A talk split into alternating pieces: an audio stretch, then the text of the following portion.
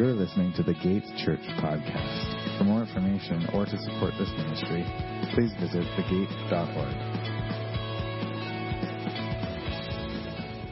As uh, Pastor Julie mentioned, uh, my name is Greg. I am one of the pastors over there at the Gates Church. And um, we are so grateful that we get to be part of this service as well. Not only because it does end with a free barbecue afterwards, which is pretty awesome. Um, looking forward to that. But but also because a service like this really deeply reflects what Jesus is all about, uh, in that He pursues us, He meets us where we're at, He receives sinners and eats with them. And uh, I've experienced this personally as well. That's why I'm standing up here this morning. That's why I'm a Christian. That's why I'm a pastor. Because over 20 years ago, God invaded my life through the grace of Jesus Christ. And uh, I've never been the same since. Um, in a good way, in an amazing way. And, and on that note, I want to just acknowledge again how Streets Alive reflects this pretty much every day as well as they go out and they meet people exactly where they're at, no judgment. They meet them where they're at with food, with clothes, with hope, with the gospel of Jesus Christ, right? All because they believe rightly that every person matters. Every face has a story. No one is too far gone. Every person deserves to be loved. So let's just give Streets Alive a hand um, just for what they, what they do. Um, it's it's incredible. It's so much work. They put so much into it. Uh, it's amazing. And and again, I love that because this is precisely how God pursues us and how God loves us. And that's what I want to get into and talk about this morning, just that character of God and how and how He just loves us unconditionally. But first, I just want to set it up with a with a true story about my childhood. And I've told this story before, so people at the gate, if, if you're here this morning. Um, You've heard this story before, so bear with me, but uh, it's an embarrassing story about me, so you guys will enjoy it anyways the second time around. So when when I was nine years old, uh, it was a it was a fall afternoon. I was hanging out with a friend of mine in our neighborhood. We grew up in the west side, and uh, there was a house that was being built in our neighborhood. And, and for some reason, my friend and I decided that we we really wanted to get on the front porch, the front deck of this house that was being built. Uh, the only problem with this idea was that the front yard was just this big mud pit because they hadn't laid the sod yet and it had been raining for days. It had been raining that morning. And so it was just this big mud pit. But we really wanted to get on this deck and I don't know why. We just really wanted to get there. And so to overcome this muddy obstacle in our path, we, we found these two by fours that were lying around the construction site and we, and we grabbed them and we, we laid them down in the mud pit to get to the deck. So, so once the boards were laid down, we started walking across, you know, balancing across these two by fours, trying not to fall in the mud to get our new school clothes dirty, right? Um, and everything was going well. Everything was going well, but then of course the boards they started to sink into the mud, and and that's when my feelings of regret started to kick in. And long story short, it wasn't long until my friend who was in front of me just slipped, boom, right into the mud just completely a mess instantly. And, and I mistakenly tried to reach out to help him, but uh, that, that caused me to lose my footing, and so I had to I had to adjust, and I stepped my left foot into the mud, and then and then that was another mistake because as I tried to move, I found that my foot was stuck. It was just suctioned into the goop, and so I just pulled pulled harder, and my foot just came right out of my shoe. And as I was standing there, balancing on one foot on this slippery, muddy board, I remember contemplating all my life's decisions and wondering how I'd gotten myself into this pickle. And then the inevitable happened. I slipped as well. Right into the mud. Right into that evil, cold goop. It did not feel good. Mud mud all over my new school clothes, all over me. My life was over, I thought to myself. My mom is going to kill me. Right? Anyways, we ended up finally arm, army crawling through the mud to the sidewalk. I had my shoe in my hand, and then we both got up and, and slowly headed back towards our homes like dead men walking to the gallows, really covered in this thick wet mud, shivering in the cold autumn air with our, our shoulders just hanging down, right? Just carrying the weight of that embarrassment and, and shame and mostly just dreading, dreading the reaction and, and the punishment that our parents would, would hand out to us. Needless to say, the walk home felt like an eternity, but yet at the same time, not long enough. And, and the reason I tell that story is because I think, I think it's true that a lot of us seem to think like this when it comes to how we approach God as well, right? We think that God's going to be angry at us. That the moment He opens the door and sees us standing there and, and covered in our mud and our sin and our brokenness, right? That, that He's going to be disappointed in us, or that He's going to lash out at us, or that He's going to strike us down with a lightning bolt or something like that, right? Like He's this angry principal just waiting in His office to suspend us, or like a bitter dad who's always ashamed and never proud of us, or like the photo radar guy, photo radar guy whose only purpose, right, is to catch us so that He can give us a ticket. Right? Isn't that how we think of God sometimes? Or as uh, Jeremy Treat, uh, author, he's an author, he writes this. He says, Many people believe God's a grumpy old man who has to get his way. And that when he doesn't, he will shame, guilt, and scare people to get them in line. Although most wouldn't say it out loud, but deep down, even many believers think of God as the God who is out to get me.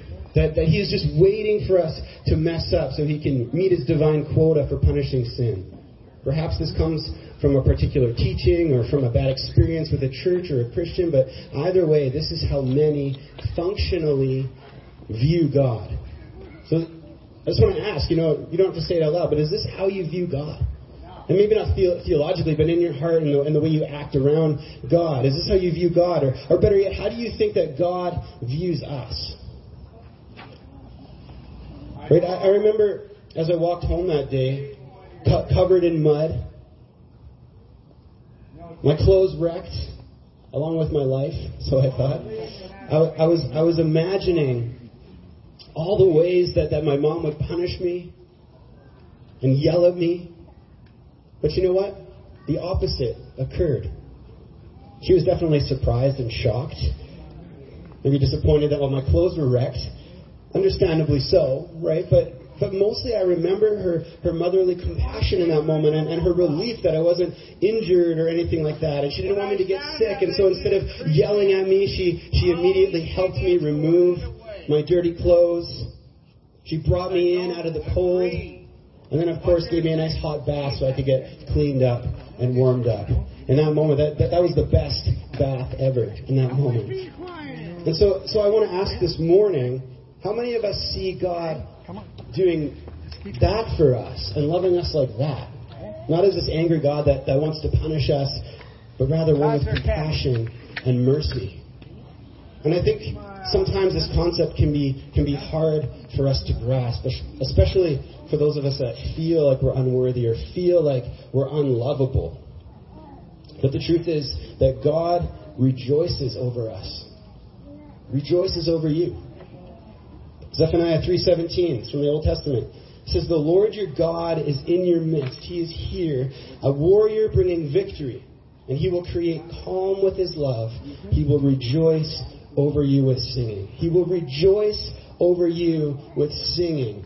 And, and Jesus, in one of his famous parables, he actually tells us that it's even better than that. In fact, he tells us at the moment when we turn to God, that that very moment, even with all our, our sin and shame and dirt and regrets, he not only welcomes us into his arms and gives us clean, new clothes, but that he also throws a party in our honor. How many of us like a party? Do we think of God as someone who throws a party? Because he does. If you have your Bibles, you can, you can turn with me now to Luke 15, 11, 24. Luke 15, 11 to 24. This is Jesus speaking a parable. And it says this Jesus said, A certain man had two sons. The younger son said to his father, Father, give me my share of the inheritance. Then the father divided his estate between them. And soon afterward, the younger son gathered everything together and took a trip to a land far away. There he wasted his wealth through extravagant living. And when he had used up his resources, a severe food shortage arose in that country, and he began to be in need. So he hired himself out to one of the citizens of that country, who sent him into his field to feed pigs. He longed to eat his fill from what the pigs ate, but, but no one gave him anything. And when he came to his senses, he said, How many of my father's hired hands have more than enough food, but I'm starving to death? I will, I will get up and go to my father and say to him, Father, I have sinned against heaven and against you. I no longer deserve to be called your son. Take me on as one of your hired hands. So he got up and he went to his father to do that. And while he was still a long way off, his father saw him and was moved with compassion. His father ran to him, hugged him, and kissed him. And then his son said, Father, I've sinned against heaven and against you. I no longer deserve to be called your son. But the father said to his servants, Quickly, bring out the best robe and put it on him. Put a ring on his finger and sandals on his feet. Fetch the fattened calf and slaughter it. We must celebrate with feasting because the son of mine was dead and has come back to life. He was lost and is found. And they began to celebrate. Right? He was lost and is found. He was dead, but is now alive. It's time to celebrate. It's time to throw a party. And, and this is the, the affection and compassion that God has for us when we come to know Him. Let's go through the story a little more closely, though, so we understand what's going on. So, we, again, we have this younger son. He's this Jewish man. And he takes his share of the family inheritance and he just he just pieces out, right? He just he just ditches his father and his family business. And we have to understand that this is one of the greatest insults of the day. Not only an insult to his father, but but an insult to the whole community. The whole community. But this younger son, he doesn't care, right? He, he's not ever coming back. They're, they're dead to him and he to them. He doesn't care. And so he takes it all, all that money, all that wealth, and then he moves to some, moves to some ritzy neighborhood, right? And he starts living the high life, fine wines, expensive clothes, drugs, prostitutes, parties, right? He's, he's loving the freedom of just getting to do whatever he wants. Which, by the way, is, is basically our current culture's perceived definition of happiness, isn't it? Autonomy we have this idea that, that God, sometimes that God or Christianity or, or the church is trying to strip us of all our happiness and our joy and our, and our freedom with all these religious rules that we have to follow or whatever. So we, we take our inheritance and we just run off to go live the way we want. As uh, author Ryan, Joshua Ryan Butler writes, this is our story, this prodigal son, this is our story. We want to rule the world without God. We want to live our lives in independence rather than communion. So we snatched the billions and we bolted for the distant land, grabbing what we could to live without him. But beyond the horizon lies destruction. We have squandered Dad's generosity on ourselves. So, of course, when we squander our wealth, rock bottom comes swiftly, right? One day it's the high life, and the next the younger son's credit card bounces, and he's left with nothing, right? Forced, forced to take a job for a Gentile pig farmer and I'm not sure if there's anything worse than for a Jew to be working on a pig farm, especially when, when he's feeding these pigs more than he even gets to eat. But that's all he has going for him, right? He has no money, no food, no friends, no family. He smells like pigs. This is the complete opposite of kosher, right? He's, he's pretty much sunk in the lowest you could go. He's hit rock bottom. His sin and his selfishness have left him miring in the mud of a pig pen. So his only option left, since he's feeling unworthy to be called a son, is to grovel back to his dad in hopes to get a job as a servant.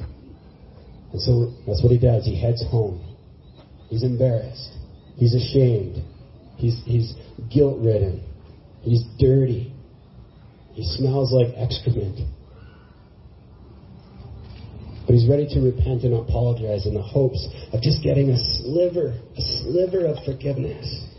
And of course, he's probably expecting some sort of harsh but, but totally justified punishment to come his way as well. But this is when the beautifully unthinkable thing happens. Verse 20 again. While he was still a long way off, his father saw him and was moved with compassion and his father ran to him and hugged him and kissed him. What this means is that the father was actually waiting for him. looking out for his return, hoping and, and longing for it. And then as soon as his son came up over the horizon, he was moved with, with such a deep compassion and love that he ran out to meet him. And even though his son probably smelled like pig excrement and, and was covered in mud and wore ragged clothes, he hugged him. And he kissed him. See, it doesn't matter what condition the son was in. He met him where he was at, and he loved him. What Jesus is telling us here is that God, the Father, is also waiting for us, longing for us to turn from our sin and look to Him. He's, he's waiting for us to turn to Him, and when we do, it doesn't matter what condition we're in. We'll find that He's already running to us to receive us and to love us. But the story even gets better because then the Father's compassion and love turns to rejoicing, right? Almost as if he's ignoring his, his son's attempt to confess and repent. His son's like, Father, I've sinned against you. And he's like, shut up, servants, get, get, get some clothes, get some new clothes on him, get some new sandals on him, put a ring on his finger. And then he orders the servants to kill the, the fattened calf. And that's not a cheap thing back then. And then he throws a huge party for him. Food, music, dancing, and singing. Because his home, son is home once again. He was dead to them, but is now alive. Just imagine how you'd feel in that moment if you were the prodigal son in that moment. If it was me, I'd be, I'd be in a state of awe and, and shock, but with relief as well. But I'd be like, wait a minute, I don't, I don't deserve a party. What's going on? I deserve a punishment for, for my insolence, not, not a feast. What's going on? Right? Yet despite what, what he might have deserved, the Father welcomed him, not with guilt and judgment, but forgiveness and compassion. He melted his son's anxiety and guilt away with that single moment of, of joyful affection. He stripped away any of his son's feelings of worth, worthlessness and shame by clothing him and throwing a party in his honor. And again, this is the way God receives us and loves us and delights in us when we turn to him. But again, I bet many of us here this morning, though, for whatever reason, are believing the lie that we're unlovable. That, that there's no way that, that God could delight in you. Maybe because of something you've done or are doing, or maybe because of something said to you, or something done to you. Maybe we feel we're too small or, or insignificant to be loved, or too ugly, or not accomplished enough, or too poor, or too sinful, or too guilty or ashamed, or too addicted, or feeling unvalued because maybe no one notices you. So why would God notice me? We think. We think God doesn't love me. God can't love me. He's angry with me. I'm too far gone. But remember, so was the younger son in the story. He was the lowest he could go, the dirtiest you could get, emotionally, socially, mentally, physically, and spiritually, the lowest you could go. But that's Jesus' point. That despite his unworthiness, despite what he'd done, as soon as he set his face toward home, his father raised him up to the place of highest honor. Dr. Jack Deere puts it so simply when he says, Many in the church today are convinced God is angry with his people, but they have no idea how crazy he is about them. God is crazy about each of you. Yes, even with your imperfections and mistakes, God is crazy about you. He's not waiting to punish you. He's not waiting to shame you for your sin. He's waiting to run out to you and rejoice over you. He desires it so much that Jesus, the Son of God, came to us in the flesh and willingly took that punishment for our sin upon himself. He took our brokenness and shame at the cross. And three days later, he conquered the power of death, also that we could have the means to turn to God and experience his grace and love, just like the prodigal son got to do with his father. Romans 5 8 says, But God proves his own love for us, in that while we were still sinners, Christ died for us. See, some people get it all wrong. We get it backwards. We think we have to get all clean and get all right and good before we can approach God. But no, it's the other way around. He comes to us as we are, while we're still sinners so that he can clean us up. And that's what Jesus did and does for us. You see, Jesus is the embodiment of the Father running to us, meeting us where we're at, in our sin. He came to us to free us, to save us. And now through him, our, our dirty, muddy rags of, of sin and brokenness are removed. And in their place, we're clothed in Jesus' goodness, his righteousness. Because Jesus has won the victory. God is partying and he's singing over us. Think of it like this. Right, right after Jesus was baptized, it says in Matthew 3 7, And behold, a voice from heaven said, and this is the Lord, said, This is my beloved Son, with whom I am well pleased. You know what happens when we when we repent and believe in the name of Jesus? This is what happens. God sees us the same way he sees Jesus. In other words, this, that same loving voice from heaven sings the same declaration over us, over you. This is my child with whom I am well pleased. Make no mistake, God delights in you, in each one of you. Sam Storm says, God loves us with, with all our faults and failures, with all the secret sins no one knows about. In fact, He rejoices over us so much that He breaks out in inexpressible joy and song as He thinks about us. The ironic, ironic thing about all of this like I, I, mentioned earlier, is that like the prodigal son, we, we tend to th- act or, or think like we have to run away from God or the, or the church to find happiness or freedom or satisfaction. And like the prodigal son, we may find bits and pieces of it here and there for a while. But the reality is, is that we'll only know lasting joy and freedom and satisfaction when we turn to God, when we experience His love and grace and unabashed love for us. So, how do we respond to a God who rejoices and sings over us? Well, Jesus tells us in Matthew 25, 21, when he says, Enter into the joy of your Lord. Enter into the joy of your Lord. Turn to him today. And come as you are. Again, you don't have to be ashamed of what God will think of us. We don't have to fear judgment or punishment. It doesn't matter how unworthy or, on the other hand, worthy you think you are. We've all sinned. We all fall short. We're all covered in mud.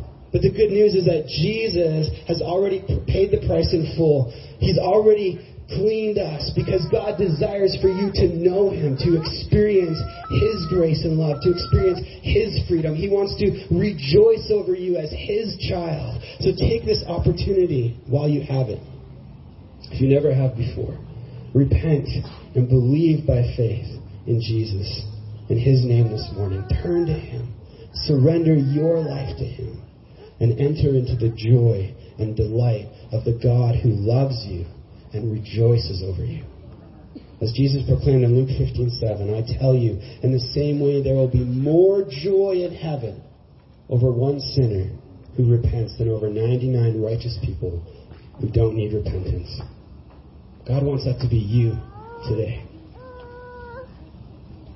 God wants that to be you today. He wants to rejoice over you today.